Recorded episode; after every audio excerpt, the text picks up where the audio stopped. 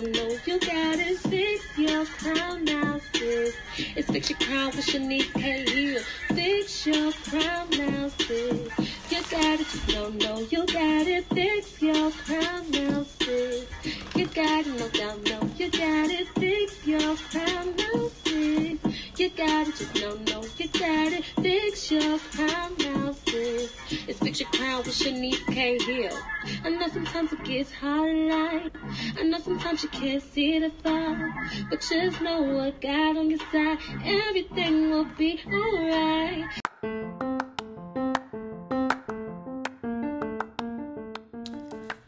Good afternoon, beautiful people, kings and queens. I'm excited today because I have two beautiful young ladies, powerful young women, intelligent young women, and we're going to be discussing single and healing. I know y'all get tired of me talking to y'all, so I will be doing more guests on my podcast, but just tune in. I hope you guys learn it. I hope you take away some jewels. Just tune in and check us out. What? Okay. Okay. So you guys can follow me on Instagram. Um, my personal page is Miss Carter underscore one X, or you can follow my talk show, which I prefer, um, which is Let's Talk Dot the Show.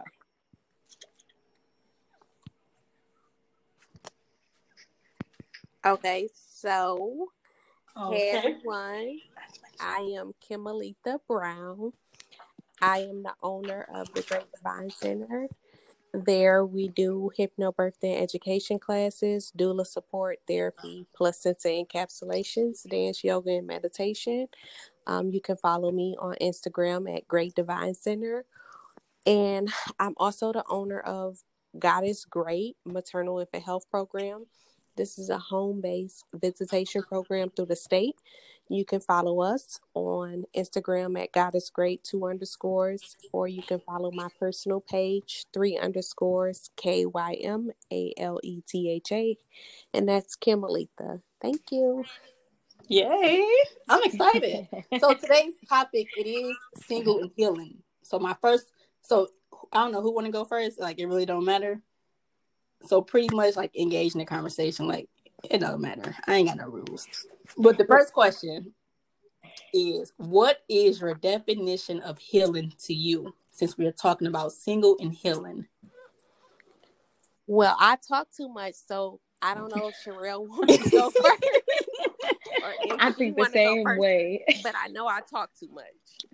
Um, that's why I really wasn't gonna go first because I feel like I talk too much too. So, um, my definition of healing, I would just say that um, honestly, I don't think healing is a destination. I think it's a journey, Yeah, um, a lifelong journey. So honestly, it's really just about you know taking every experience, good or bad, processing it, um, and learning from it, and moving forward to you know create better habits and healthier behavior. Honestly, that's like healing to me. I like I agree 100% because I'm so scared of people who say they're healed because every day I'm healing. Like every single day, I'm healing from something, whether it's from a choice that I made, um, something in the past, or something in the present. But a heal- healing to me is like a everyday relationship. Um, I, I don't think a person is ever fully healed because every day you're presented with new experiences. So, like Sherelle said, you know, it's a it's a journey. It's not a destination. So I wonder what they mean when they say aim to be whole. So what do whole mean then? Because I agree with both of you guys. But what do whole mean? Oh, Um, hold. Oh, I'm sorry. Go ahead. You go, Sherelle. Um, You said that quick. right. I think when people say that they aim, you know, they aim to be whole, I think it's just, you know, not being reliant on anyone else for those internal things, that internal That's value. Um, I like that. That's a book answer. Yeah. Okay.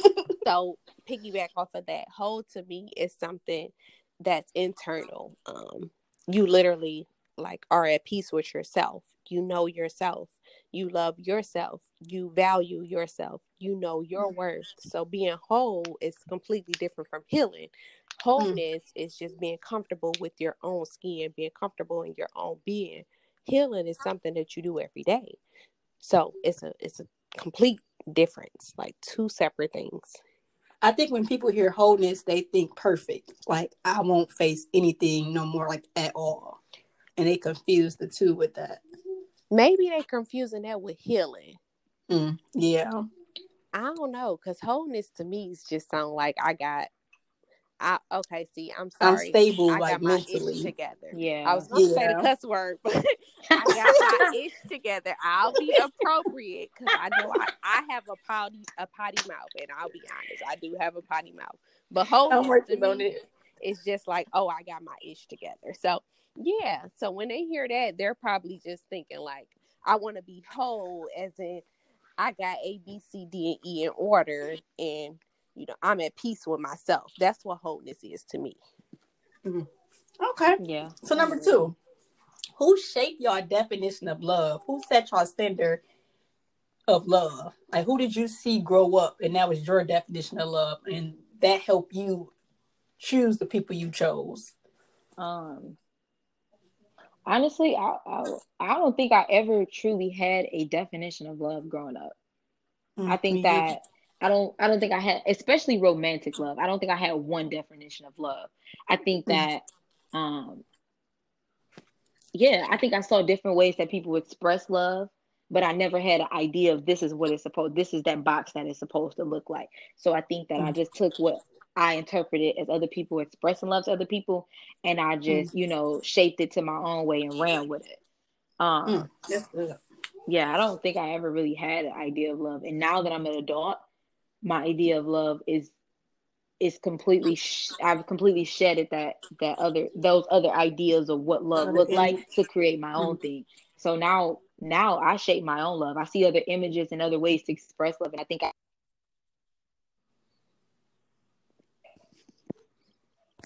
You went out a little bit. She went out all the way. Sherelle, where you at? Cause your signal went out. Oh my god. There, no, we, we heard you. Where did, where did she stop that? She said we heard most of most of all of it. Shape her idea of love. Yeah. Oh, okay. So even as an adult now, um, I don't have any. My idea of love is by my own ideas. I don't have nobody else's even my image of love. Yeah, so no relationship goes. No, I can't stand that. Hell, Yeah. I mean, I mean, no. so I be cussing all the time too. So sorry. Oh. I can't sleep. I'm trying to stop y'all. Oh, so I might take up a lot of time with this question because this is no for real. This is what I preach on. This is what my therapy is all about love.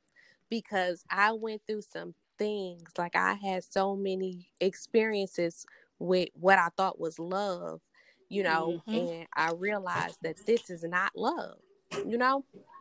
So Yeah. Mhm. before I go deep into what I gotta say, just remind me what the question is so I don't get off topic. I wanna make sure I My don't get memory off is topic. bad myself. Yeah, she said, What "Remind the me of the question? question." uh, the question is, who shaped your definition of love? Okay. So I'll first share this. Um, my mom shaped my definition of love. I want to Mhm. give all shout outs to her because um my dad was never in my life. He's addicted to drugs. So from day one, she taught me to love him. Like she never taught me to hate him, despite him not being in my life, despite, you know, me seeing him and him not wanting to come around.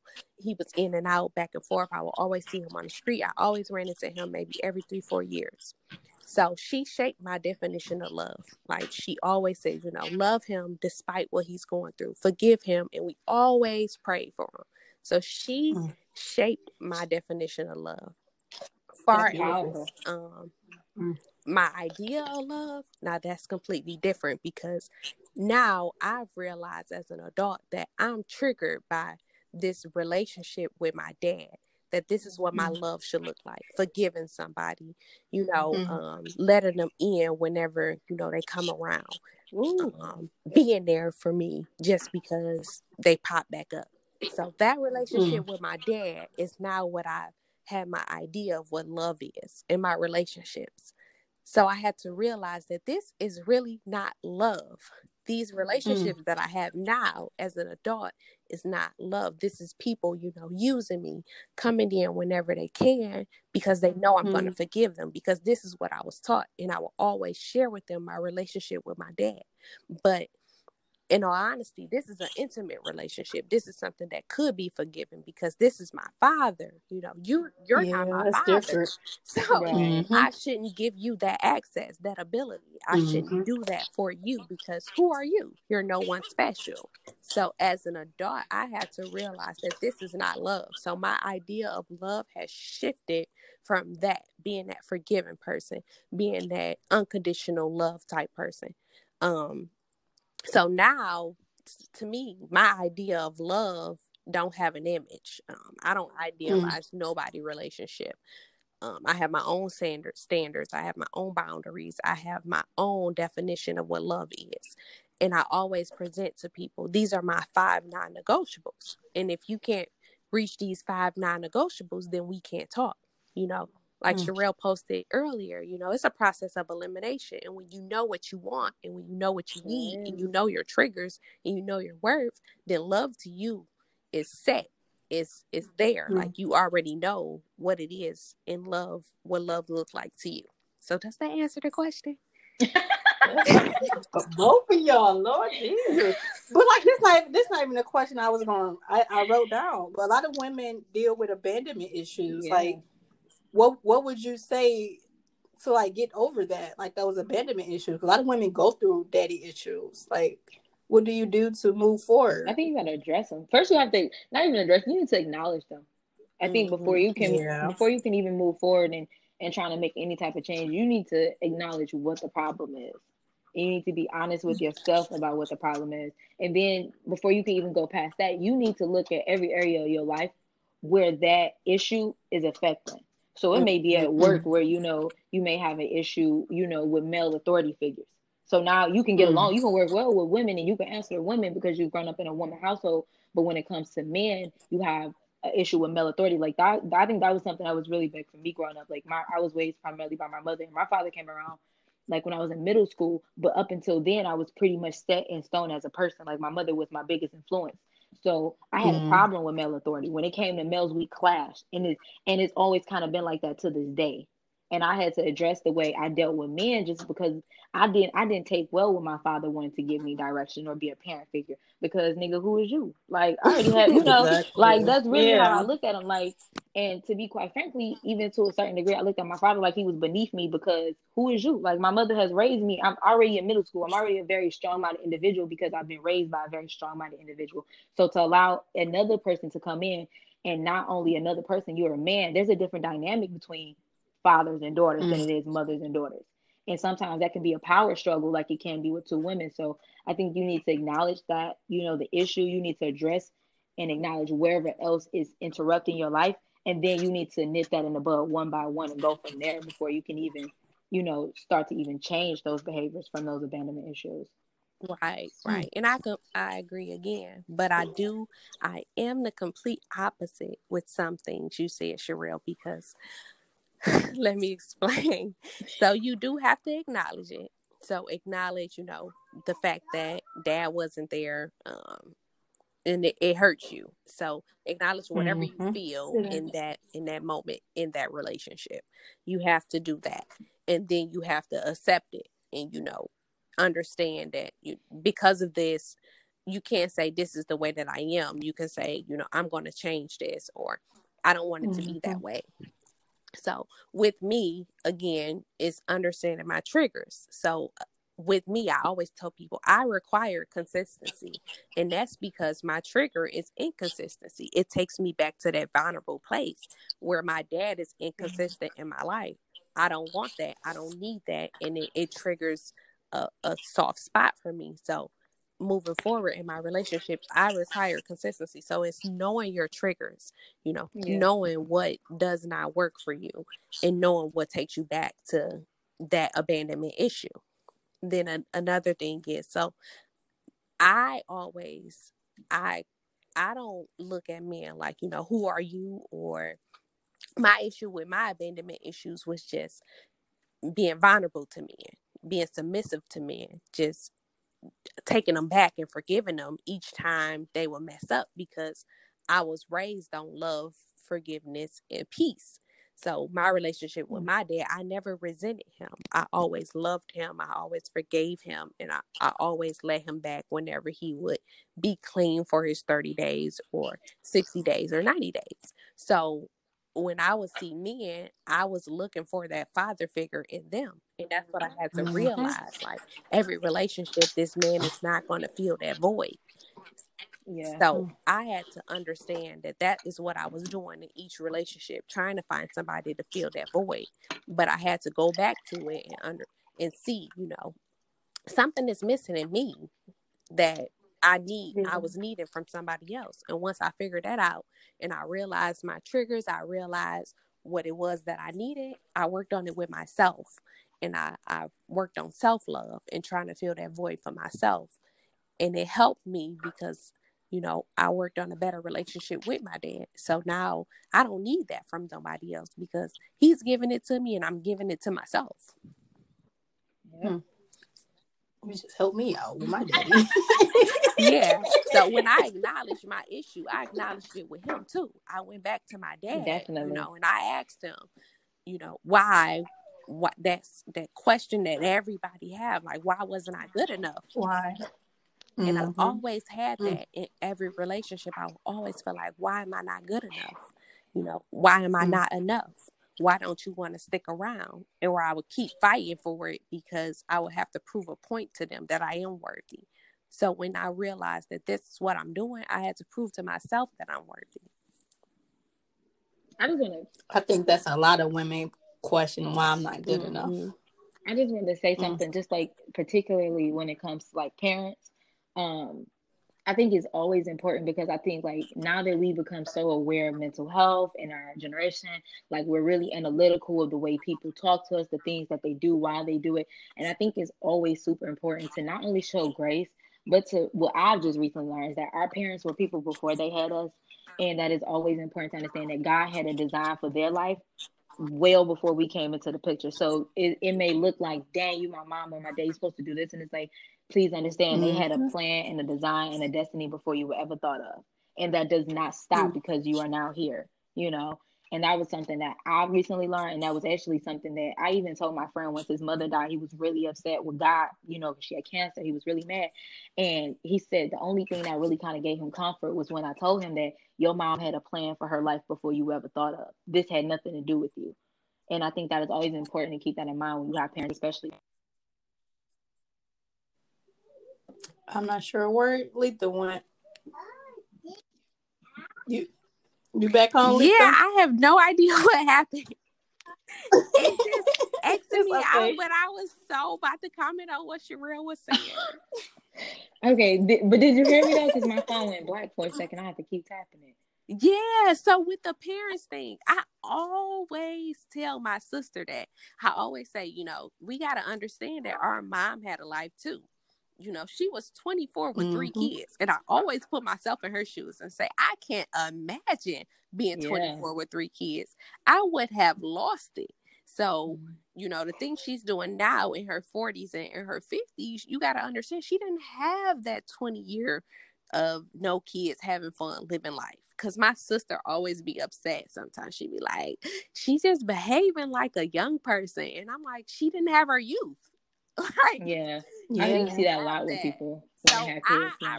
I do do that now. Like a certain things, I have to look at my mom and be like, you know, she didn't experience this, or you know, it was it wasn't taken away from her, but she had her own path, she had her own life, and I have to understand that you know a lot of things that I do now, she's probably now adjusting to in her fifties. She's probably not understanding in her Mhm. fifties.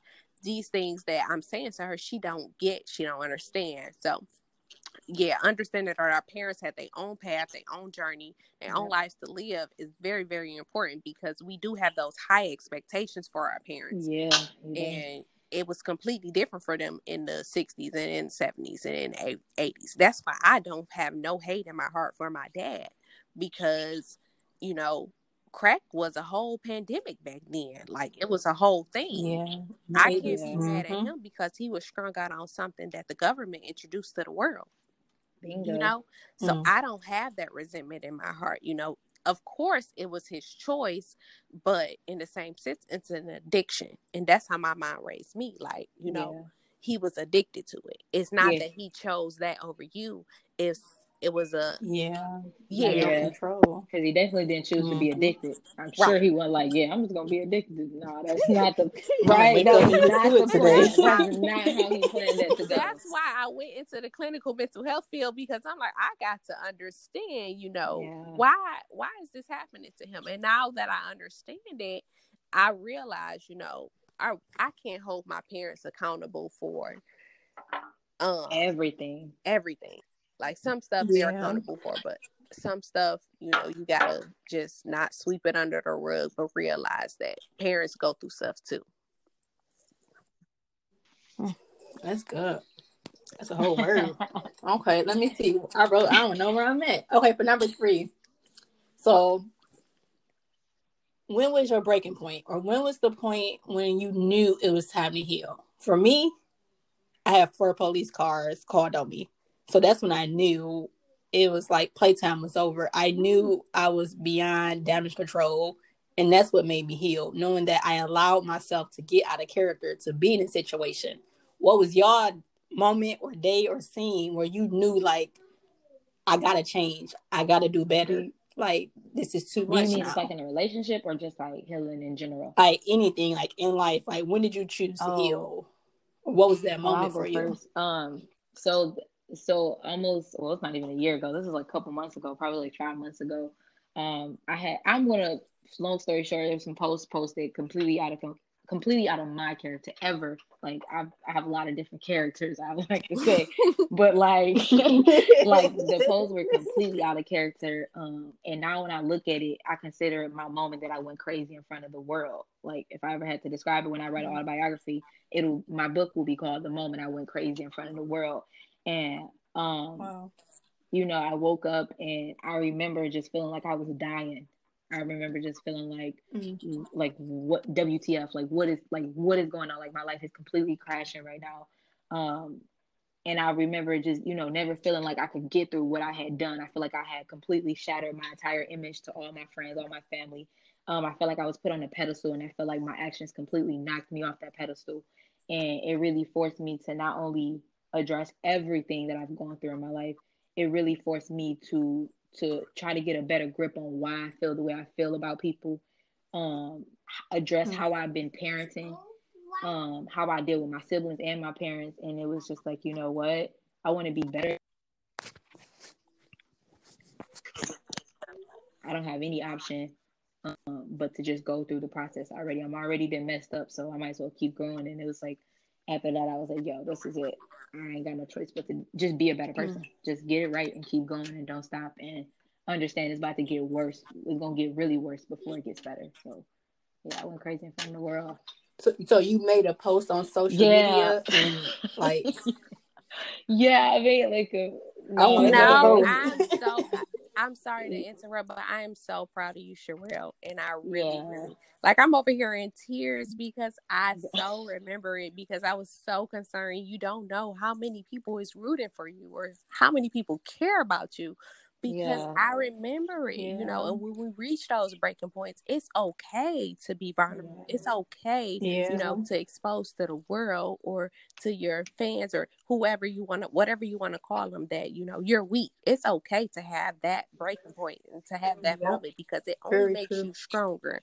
So when you look back on it, Mhm. you know what I did, what I had to overcome was that feeling of shame. Like I let people down, or I let Mhm. you know people who was rooting for me down. Like don't ever feel like you let anybody down. You just let us into a a private moment of your life, and it's okay because you're human. So I'm really, really proud of you for keep pushing forward forward because you know how many people would just sit in that moment.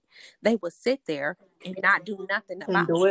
yeah. But because you continue to push forward and you got yourself out of that dark place, you know, pat yourself on the back, be proud of where you are today and be proud that you even was resilient enough to even get out of that place because I remember it so vividly because I was praying so hard for you. So I just wanted to tell you that I'm super, super proud of you and continue to keep pushing forward. That was my interruption, but you guys can continue. Thank you. I do appreciate that. That is a lot of people feel like people feel like you got to have it all together when you don't. That's what made people respect you when you can be transparent with those moments. Like I hate when people be on social media like their life just perfect, like we don't go through nothing, and everybody goes through like something. For me, that was just like I feel like it scared myself. I think that was that was like the part because it was it's literally like you.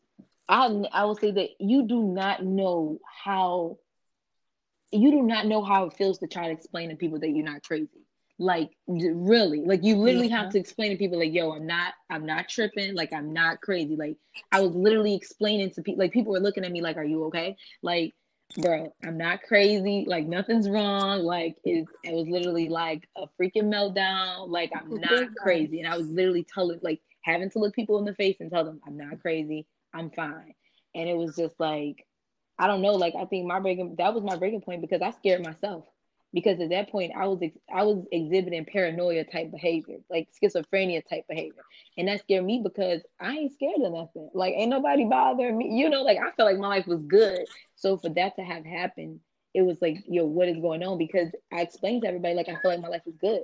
Everything in my life is on the up and up. There was nothing that was anything wrong in my life that would have caused me to take that route and to say the things that I said. So to me, that was like, you need to get your life in order and you need to get your mental in order because you got a bigger plan and I need you to address this because had I, you know, I did a celebrity interview mm. well when I was six months into my show. I had my very first big celebrity interview. And had I went famous and got real big after that interview and I had that meltdown, it would have been a hundred times worse. And I always look back at that moment and I say, yeah. thank God I did it when I was broke and nobody knows me, except for the little people that know me now, you know? And it's like, that's why I think I went crazy mm-hmm. in front of the world because I went crazy in front of my little world, not literally the whole world because I haven't got to that point yet. But yeah, that was definitely mine when I felt like I didn't even know who I was for a second.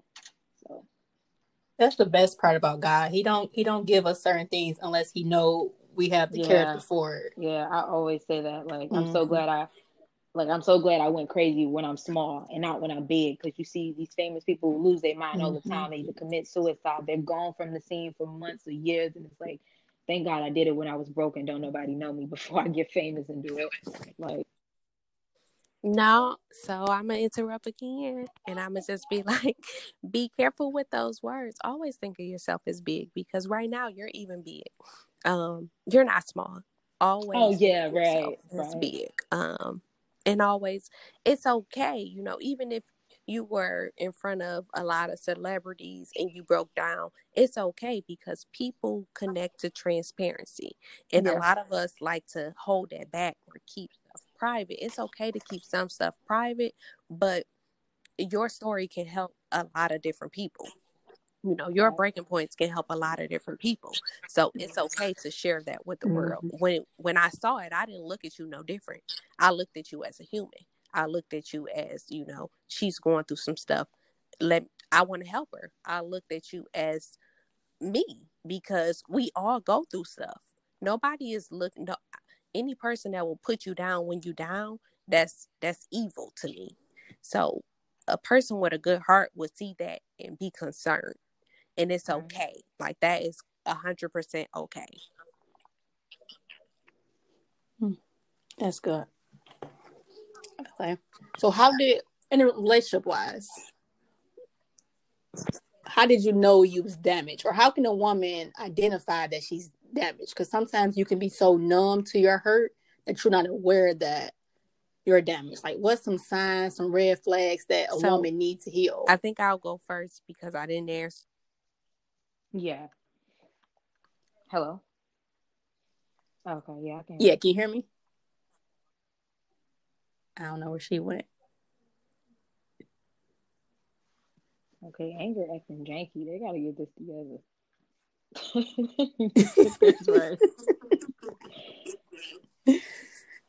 she probably talking. Malika. That's the worst. She probably telling the baby be quiet or something.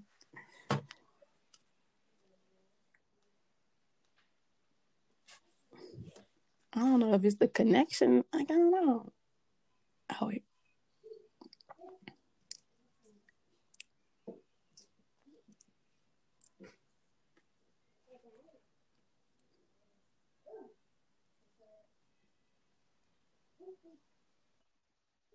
Okay. Okay, hello? did y'all hello?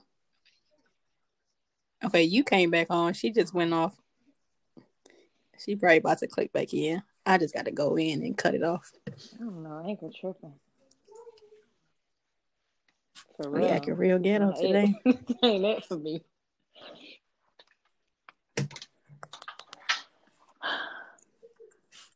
I don't know what happened. And you can't even close it out. You can't let your phone go dim, and you can't close it out, or it's gonna completely exit out. That's just not cool.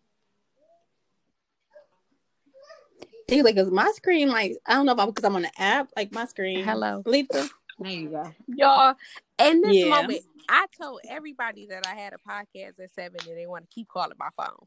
So Oh, Oh yeah. See, that's the thing I hate too. Like, That's I what I put my too. phone don't I'm so disturb. confused. How do you do that? swipe up and then click the moon sign. Okay. yeah. Cool, because why?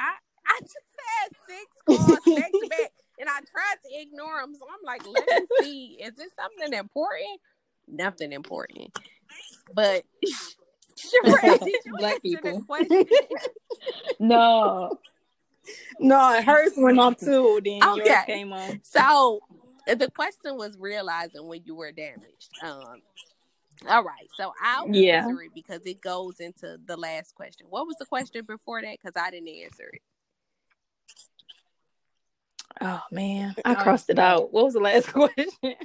Oh, at what point did Uh, you know wait, you let me look to at my heal? list. And it was like in generally speaking. Okay, all right. So I'll answer them both. Um, first, um, I think I had a few moments where I needed to heal because, like we said, it's never a destination; it's always a journey. So within my life, I had so many situations and so many experiences that made me realize that I need to heal.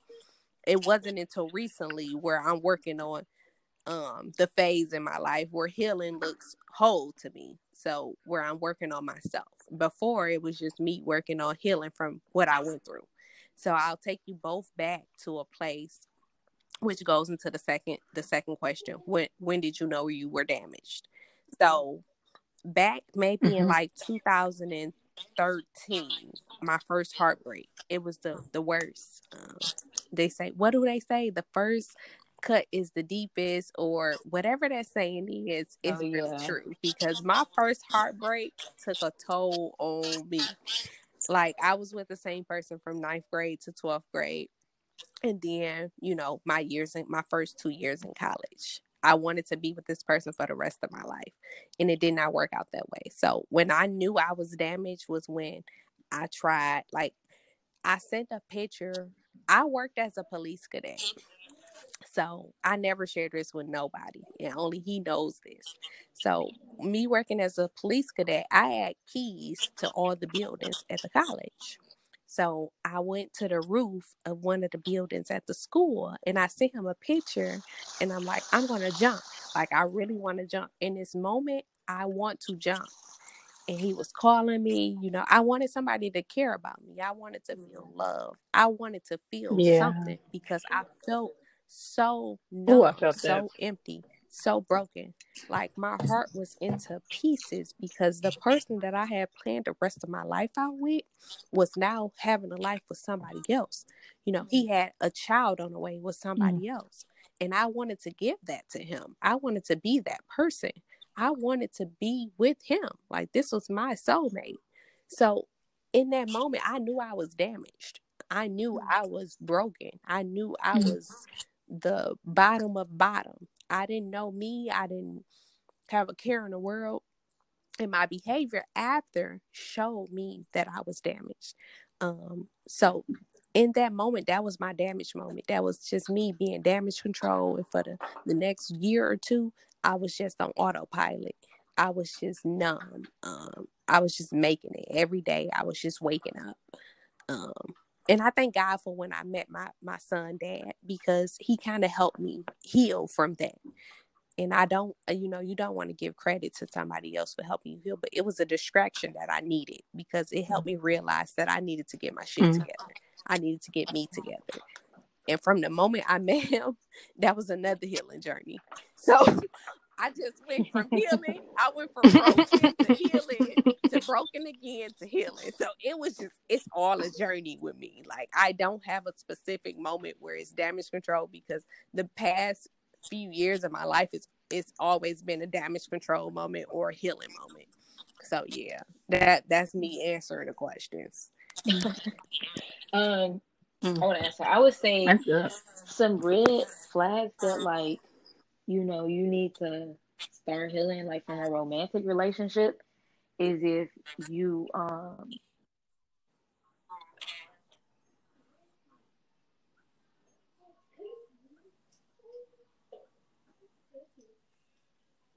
Hello. She went out.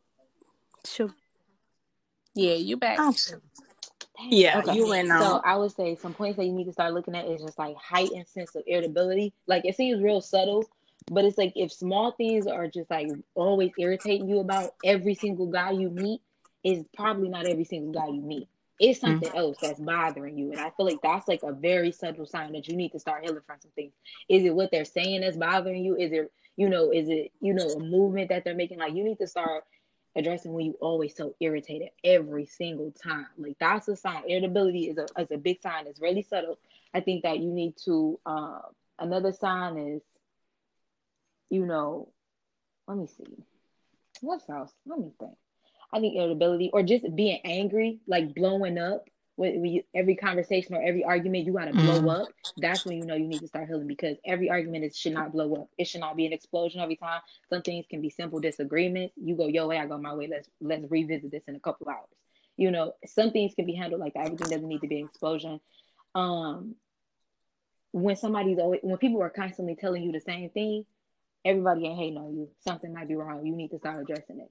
You always you never listen to me talk. You never hear me Mhm. out. Or if a guy you talking at me, you not talking to me. That's the big thing. You need to hear that. You need to start healing from the things and figuring out why you don't ever want to listen. Why can't you hold yourself accountable?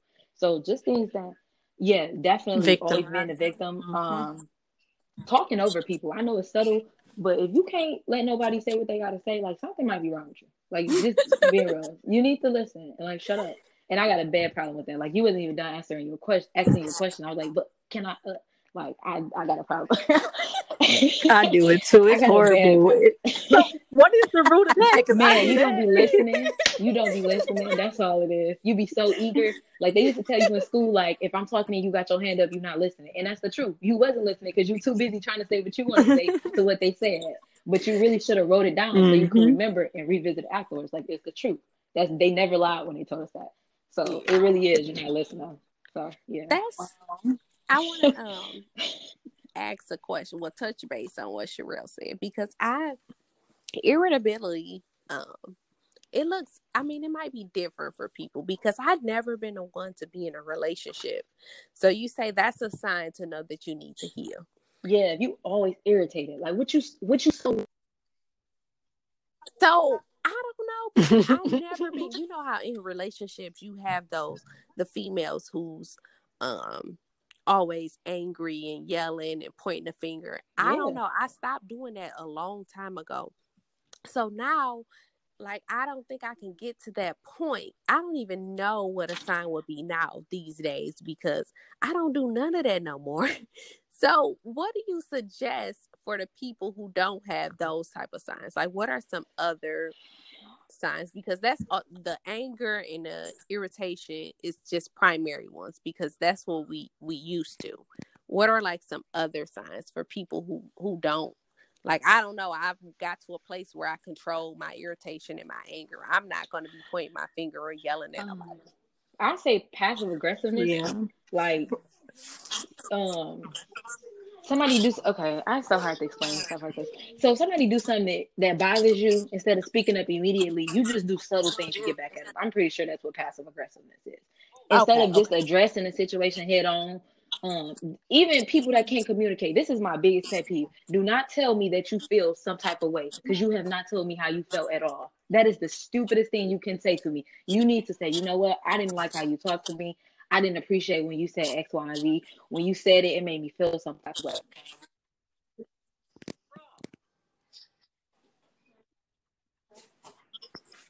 I I think for me it was um I found Oh, out yeah. I was being a people pleaser.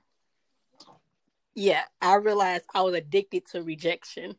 And that's something that I found out that I had to heal. Like I was doing whatever it takes to keep somebody around because I was afraid that they would reject me or cut me off. So I would just do bottom stuff, do this type of stuff. Like I became a people pleaser, and that's one sign I knew. I was like, okay, saying that's no not right. if you really want to say no.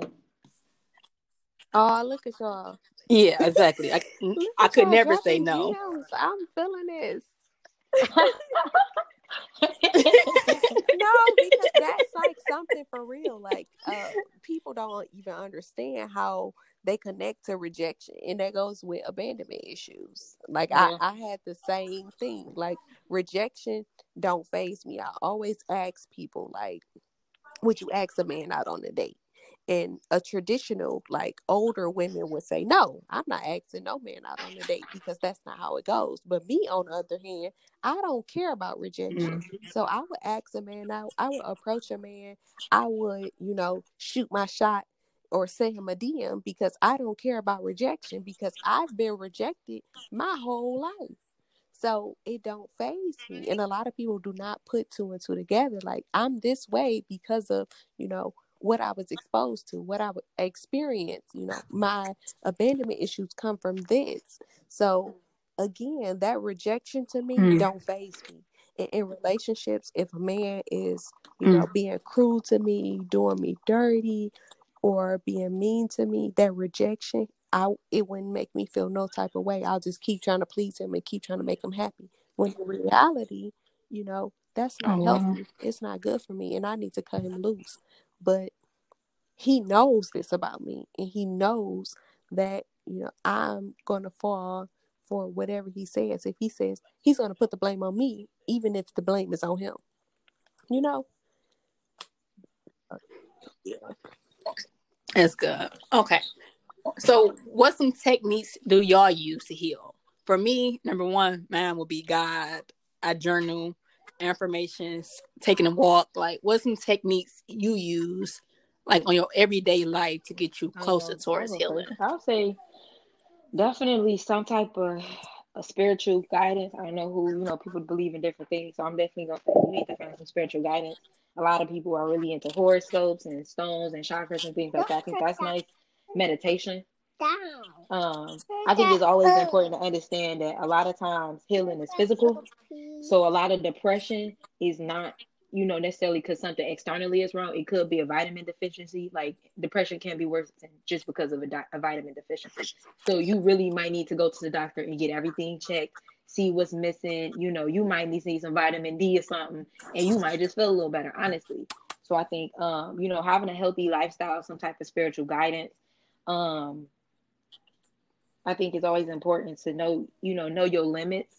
You need to know at what point you stressed out and not to go beyond it. And if that means, you know, not attending a birthday party, not talking to people, so be it. Um, but I also I think people need to understand that it's not okay just to go MIA. I understand you do need to protect your mental health, but you also need to be mindful of the people that depend on you. You know, you need to be mindful. You need to be able to communicate, hey, I'm not feeling XYZ. I'm gonna hit y'all back in a couple days. You know, I think a lot of people try to abuse taking care of their mental health for, you know, still just trying to be a nasty person. So keep that in mind. Um, and just find something you like to do. Do something every other day that you like to do. I like to listen to music. There's never a day in my life that I go without music. I don't care if I'm playing with my son. I turn everything into a song. Everything's a joke. Everything's a game. So find something you love. Be healthy. Find some spiritual guidance. Um, and then, you know, take accountability for the things that happen in your life because nine times out of ten, it definitely has something to do with you. That's like my biggest thing when it comes to Right. healing every day. Right. Um, it's healing techniques, right? Yeah. Was okay. So for me, I really, really, I'm big on music. First is God, you know, however you connect to your higher power, uh, whether it's spiritual or religious, figure out how to connect to that.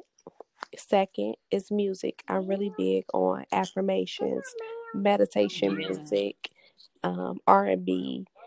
Um, so I would listen to some affirmation music just to give myself back the power that was taken away from me.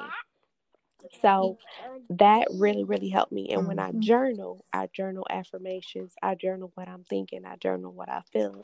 Feel. I journal my relationships. I write notes.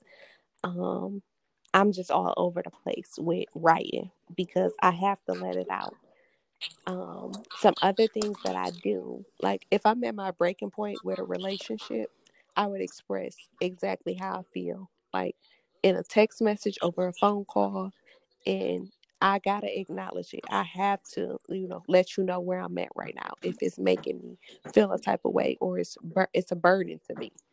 Once I do that, I feel so much better. Like it's a weight lifted off my shoulder, and however the person deals with it or whatever their response is, that's on them. But I know for me, it was healthy because I got whatever was on my chest off um, some other things that I do. Now, I don't share this with, you know, nobody. This is like a therapy homework assignment that I always, you know, that I'm going to use and that I always share for homework in my therapy sessions. I think everyone needs to have a list. And this list is a piece of paper with four boxes. One box, you put what you need, the other box is what you want. Down below is what you don't want, and the box below is what you don't need. And on the back, you put what you reject as unacceptable. So when I say what you reject as unaccess- mm. unacceptable, that's your non-negotiables. That's what is not going to fly with you. And once you figure all of that out, you'll have a better sense of self. You'll have a better mm. sense of process of elimination, and you'll have a better sense of healing because you'll know what you want, what you don't want, what you need, what you don't need, and what you're not going to put up with. And most people don't mm. know those things. They just winging it and you know get going through experiences. And sometimes experiences is good, but at some point you have to know like what is it that I really want? Like what is love to me? What is a relationship to me? What do I need? What do I require? You know, what is my triggers? What is my non-negotiables? And most people don't know that. And once you have an idea of that, you'll come to a place with self and healing that you don't put up with what you used to put up with. So that's where I what helped me with Mm. healing is having that that list to go back to. Like I, I go back and look at it sometimes. Like if I start dating somebody and something feels off to me, I'll go to my wants and need list and my non-negotiables and I'll be like, oh, that's why I don't like this person. I'll be like, you know, this is why I can't date him. This is on my um non-negotiable list. So Mhm. yeah, I'm that doing really that. helped me with my healing journey. And then speaking life into myself every day. I really realized that I was on a, a healing journey like the other day when I was in my car listening to Monica Love All Over Me. And you know how you have a love song and you usually think about an ex or somebody you currently dating? I really thought about myself.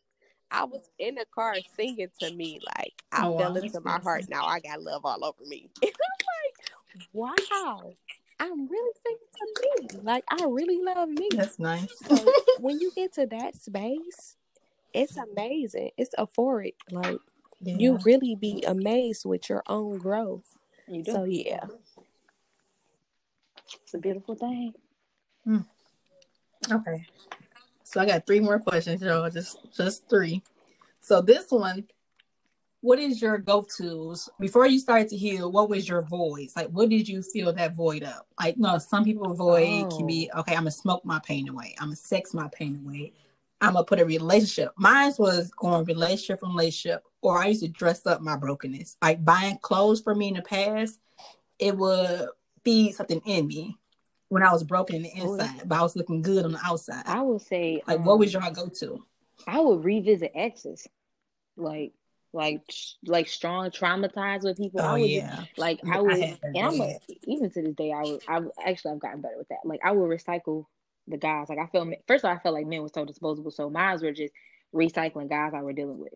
Like never at the same time. Just so we clear somebody else here. Like she put she screwing two men. Never that. We was never screwing two guys at one time. Okay, let me provide some context here. Okay, I was never having sex with two men at the same time, but I would just go back to an ex that I felt like we had really good sex with, and that would be it. You know, that would be how. Or I would drink. Um, or what would I do? I would like I do it now. I'm gotten better now, but I would isolate myself. I would go MIA from my friends and my family and just pour my head into work. Like, and I already live 45 minutes from everybody, so it was easy to go, you know, MIA on everybody and be like, oh, I'm working. So I would really just isolate myself. Mhm.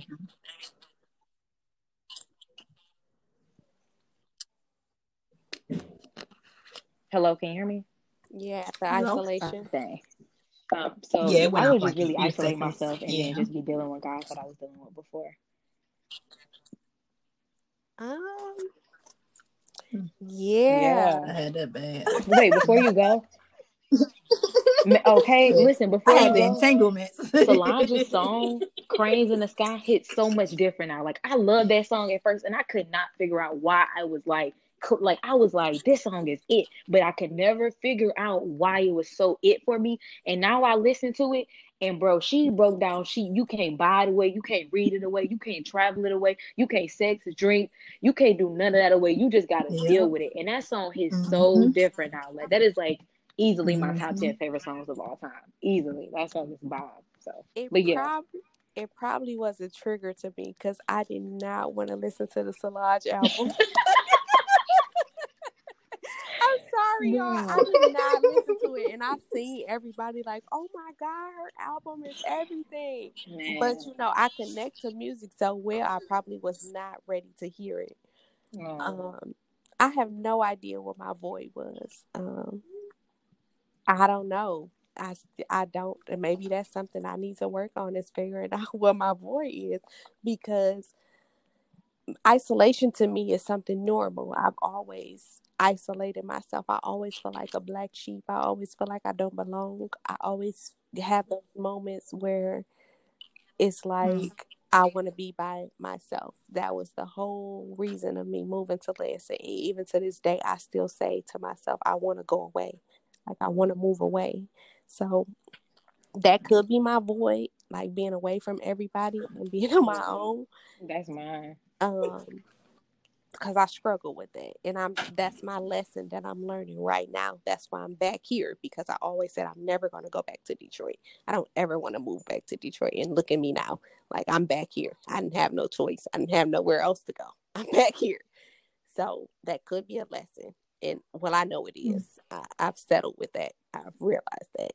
Um, I wouldn't say drinking or smoking because that's always been like recreational things. Um, so I, I never did it just like to fill a void.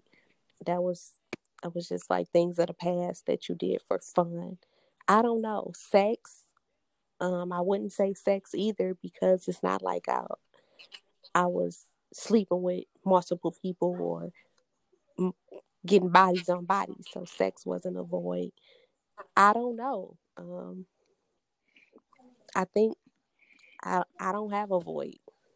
Crying if I feel something hmm. or I'm hurt, I cry. I, that can be a void. I 'cause do I cry cry. a lot. Wait, I do not sound like, like that. you don't cry. That That's not is that too somebody stressful. could be crying because I'm really like I would cry all the time. Like I would just break down and cry in my car. I would cry Really? like Crying crying feel good to me.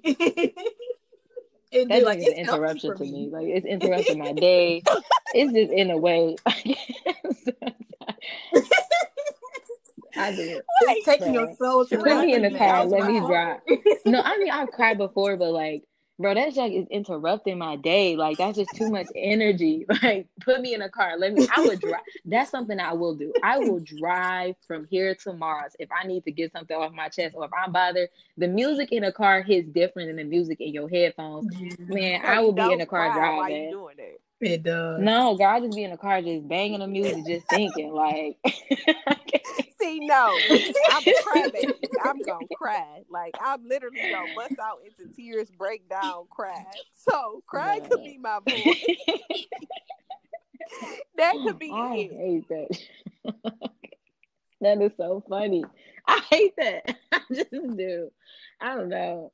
I, I I'm a thinker. Like I don't. Before I get that frustrated, I'm gonna think about it. I gotta figure it out. That's always my mindset. Figure it out. Figure it out. Figure it out. Figure it out. That's like always my.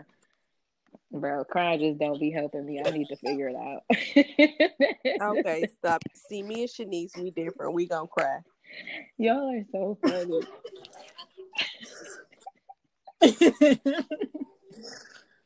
okay, so let me get this last two before these this my baby and they're going crazy. Um, do you feel it's important to heal alone, or do you I think, think you you can both. do it I in a think there's only so much that you can see about yourself before somebody else can help you point other things out. Like you can help some things, but you gotta you definitely need some help. Yeah, I agree. I think you can heal and date. You can heal by yourself. You can heal with friends. You can heal long as you know what you're doing, your purpose, your triggers, what you want, what you don't want. Long as you are aware of those things, nothing or no one can interrupt your healing journey because you are you know what you need. You know where you're going, you know where you're heading. So regardless if you have a friend or if you're dating somebody, it won't interrupt your healing journey. So yeah, I I think you can heal. I disagree. I mean, like, what point? What point of the healing journey is okay to date? Let me say that. Oh, To date, Yeah, like what point? Yeah. Because I feel like it's it's like levels. well, I think it'll be a lesson regardless. So for me specifically, um, I've Yeah. been single for the past four years. Um, and it's been a healing journey these past four years. It's really, really been a healing journey. I tried to date for two years. Mind you, I was not healed. I was not in a good place. I told this person I was broken. I expressed all my vulnerabilities, and it, it didn't work out well. It flopped. Um, But Mhm. I am grateful for that relationship, or not even a relationship. I'm grateful for that dating phase because I learned so many lessons about me. I learned so many lessons about healing.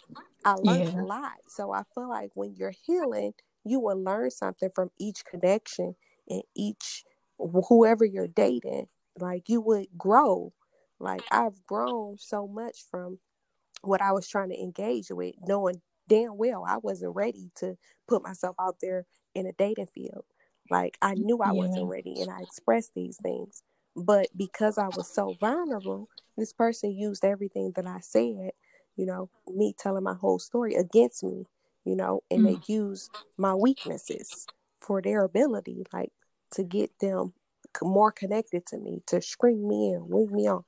And that's something that I had to learn. So I feel like when you're healing, you could date, but you're going to get a learning experience. Like it's not going to be easy. It's not going to be like a healing relationship. It's going to be you learning something from whatever you're trying to do. But I think that I'm sorry. I'm sorry for cutting you up. But I think that's putting Yeah. another person at risk of bleeding on them by doing that. Because me, people say I'm single, but I'm like, is you single, single? Because I was single for four years, but I only been single, single for a year. Meaning I was still acting Yeah. like I was in a relationship, but still screaming I'm single. Like you can be single, but your heart can still be I connected to three other people in the past.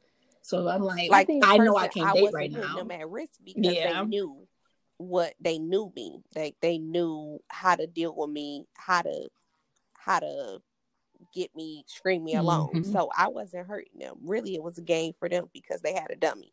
So I think it just depends. I think that.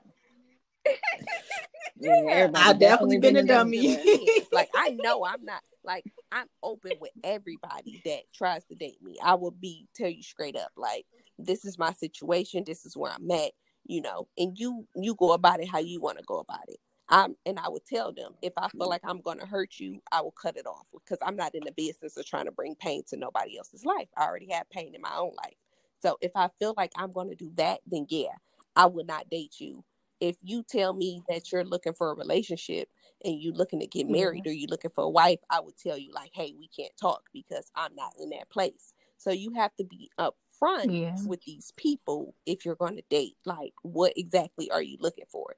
Because yeah, you can't bring pain to somebody else. You can't hurt somebody else, but it goes back to that list. What you want, what you don't want, what you need, what you don't need. If you're upfront about those things, then the other person will have an idea of what you're looking for. You can say, I'm just looking for friends. And if that person is willing to be your friend, then yeah, I think it's okay to heal and have friendships. I was gonna say, I think that Yeah. to answer your question, there are certain levels when it comes to healing and where you should be dating. And I think that if you are still dealing, if you are having daily struggles with what you're going through, you should not be dating. I feel that when you can pinpoint when it's Mhm. affecting your daily um, life, once that once that time span starts to space out, so maybe every day you was having a breakdown, you don't need to be dating. If you if you don't went from every day to you know Mhm. not every other week you having an anxiety attack about X Y Z situation. Okay, maybe you're getting better, you're on the point to dating. So Mhm. now maybe once a month you having a problem. Okay, you're in a much better position to be dated if you're you know to be dating than somebody that's breaking down every single day about it. You shouldn't be Mhm. dating because regardless of how much you're upfront with someone or how much you think you're trying to make them aware, at some point you're still going to be liable for the damage that you're going to cause. Mhm. them. You know, like everybody buys a car with the Mhm. knowing that they can still get into an accident, and it's like you still responsible for some of that accident, baby. You got in that car, you know. So it's like even if you do be upfront, it's like you need to be able to say it's not affecting my daily life. I can go X Y Z days without having an issue about this, and knowing that it's not going to affect the person I'm trying to date. So there are some levels, and you should really pinpoint how often is it affecting your daily life because that's going to affect your relationship. And I think I agree with the both of you. However, you know, dating looks different for everybody. So when we say dating, it's like a broad Yeah. definition. Um, And that and I think that's the problem. It should look the Mhm. same for everybody. Dating should look one way. It shouldn't even be that many variations of dating, bro. I'm not even lying because when people say that, they don't even be really dating. They be screwing. Like Yeah. it should listen. It should look one way. Dating should, it- and I know people like, oh, we do different things. Yeah, you do different activities, but dating should look one way. Marriage looks one way. Marriage looks one way for Mhm. everybody. That should so look That's good. my question to Mhm. the both of you, because you both said um, that you you you probably shouldn't date while you're healing. So you do you think that somebody could help you heal, or do you think that it's a personal eh, journey? I I think that said was you the can date while you're healing. it was. it was. No, I have a perfect answer for that because I'm Because curious. I really feel like you can date while you're healing. like I think you can too. You, I, I, I don't think you can. I don't. I mean, let me rephrase this because I had an argument with a female, and I was like, "There's no way you can date or get healed." And she was like, "No, my husband. like, Before I met him, he actually helped me heal," and I disagreed. Until I met my friend, he stayed a different state. His we don't date or we don't talk on that level, but to see a man in that perspective that's healing and that's celibate and seeing a man do he Right. exposed me to a different type of man and I found healing inside his friendship. But we don't date though. But I found healing inside his friendship. But we both know we couldn't date right now because we would damage each other because we still have right. So certain I cuts and wounds saying. on us Like you right could now. date and have friendships with guys. Like you could heal, date, have friendships, and it could help you. It just you have to know what you want, what you don't want, what you need, what you don't need, and you have to know your triggers because I can I'm healing right now and I'm dating, but if a guy wants sex, I'm going to tell Mhm. him like, "No, that's a trigger for me." Like I can't do that because it's going to take me back to a vulnerable place. So at Yeah. that point, I know I have to cut you off. So you have to be aware of where you're at in your healing journey and you have to have control over it. If you could control, you know, I'm not doing this and I'm not doing that, then you're good. But if you have, like Sherelle said, those anxiety attacks, those breakdowns, those meltdowns, then yeah, you're in no place to be dating while you're trying to heal. But once you have that, you know, that attitude where I'm not doing this, I, I don't have to have sex to date. Dating to me don't Mhm. involve sex. Dating to me means having fun, going out, hanging out. When you have that Yeah. much control over it, then yeah, you could do whatever you want to do while you're healing because you're you're in control of it. But no, you. Then I'm sorry. It do depends where that person at too, and they're is they healing? That's the scary right, part. but you I'm gotta healing, be honest with that person. So you still, Yeah. yeah. But yeah, but what happens if that person not honest with you? A mm-hmm. lot of people don't even. Most men don't have even started Yeah. healing. That's the scary part. Like, That's like my how disclaimer. I am." My, my disclaimer Like- is literally if you're not interested in seeking professional help for the trauma you've experienced, you do not want to date. Okay. Like I know it sounds professional. okay. I That's whole swear to God, disclaimer. it sounds so professional, but that will scare the wrong man away. Like my Yes. whole point is to scare the wrong man away. If that ain't what Exactly. you want, then you don't need to come this way, baby, because this ain't what you ready for. Uh, yeah. So, Keep keep going. like Sherelle said, that is literally if- like my disclaimer. if you have a disclaimer, you need a T-shirt with that if you have a disclaimer and you say up front what you are looking for, you will weed you will weed the wrong Yep. man out. It's a process of Listen, elimination. And even if the wrong if you man don't align, gets in the can't bunch, you will still be able to point it out and be like, "Oh no, he's not the one." Like, "Oh nope, this ain't Right. right. It don't feel right. My intuition is telling me that something is wrong with this guy. What he's saying don't correlates with his actions." So when you're in that space, you will be able to be like, "Yeah, I got to cut that off." Mm-hmm. I think that yeah, that's why that's why I said I don't disagree that I don't believe that you can't date while you're healing. I believe that you just need to be able to manage. Yeah, you need to be able to The set boundaries. You need to be able to pinpoint where you are in your healing. You need to know that you're not breaking down every day because then you Mhm. can't date. But you can, like I said, because Mhm. I believe healing is a journey. In a journey, you're going to do many things. You can date on that journey, Mhm. but you need to be in a certain point in that journey to do so. And that, you know, just involves being able to set boundaries, you know, knowing exactly what you want and knowing to pinpoint what you don't want because you don't want to say, I want this, and somebody comes along and you can't say that that's not what you want because then you need to, you're going to just fall back into a trap again. You need to let that person go. Mhm. And you don't need to be afraid to do so. You need to lose the Lori Harvey Mm. method. If it don't fit, quit. Okay, Boom. move on to the next. Exit. Mm. Exit. Oh, that's Yeah. good. Okay.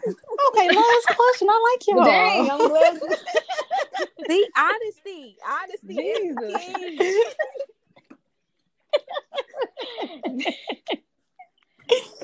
I'm hungry now. but no, last question. What's one thing you would tell the 18 year old version of yourself? Or what's something you can tell someone that's been in your position or been in your shoes? Bruh. Can I go first? Oh my God. Woo, baby, Yeah. let me tell you right now. Let me tell you. Um, first thing I would say is that people are not disposable. I had a very bad habit of thinking that men are disposable. And I and it got to a point that I even thought my friends were Mm. disposable. People are not disposable. Okay. Mm. You are not always right, baby. Contrary to your ego and that big old head, baby, you were not always right. I promise you. And um, if you really genuinely follow your heart and listen to the first two things I said, you're really going to get where you need to be a lot faster. You're not always right, and people are not disposable. Mm. You're going to get exactly where you need to be much faster. Um, and stop yelling. I know it sounds crazy, but like stop yelling.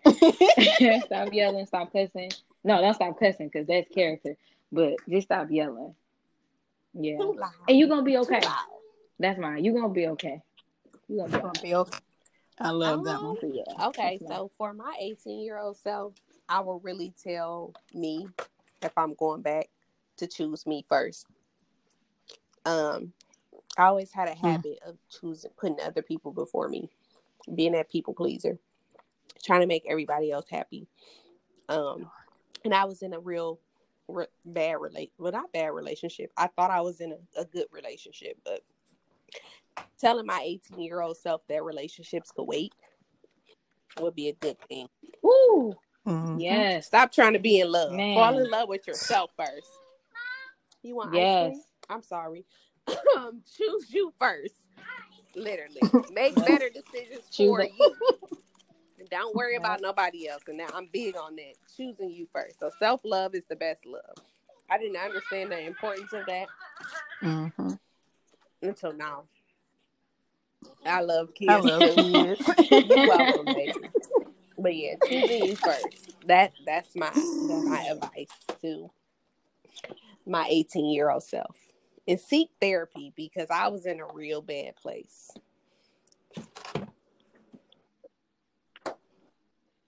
I think I would say don't allow your past to shape your future, and you're more than enough.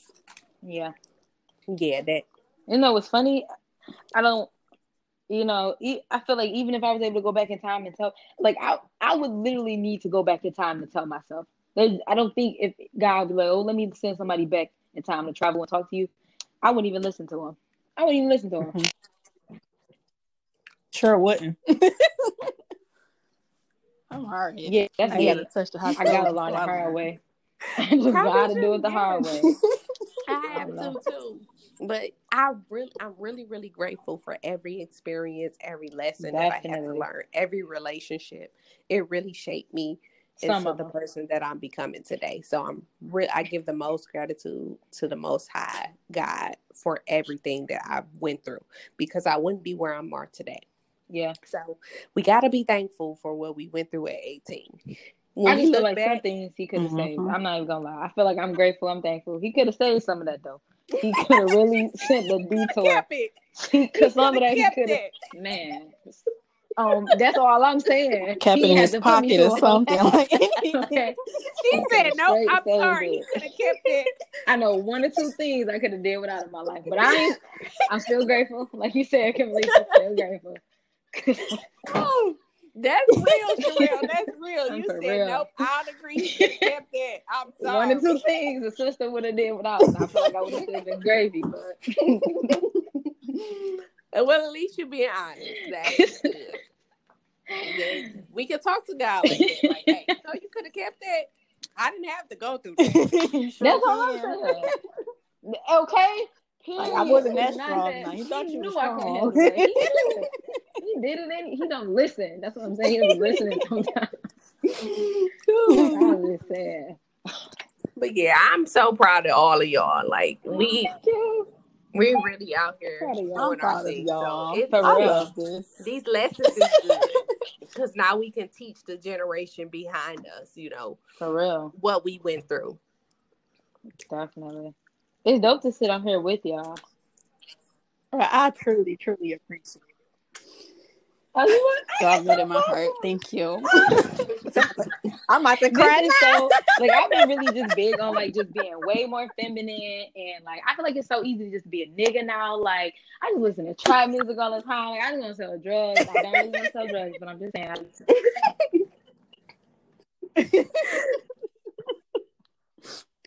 I used to feel Right, drugs in my head. It's okay. head. I feel like sometimes it's so easy to get caught up in this masculine energy. And like my biggest thing this year has been like far more feminine. I don't care if it's pink colors, it's just more femininity. And it I feel like I've been just really on a journey to connect with more women and do more women collaborations because we see so many women not getting along.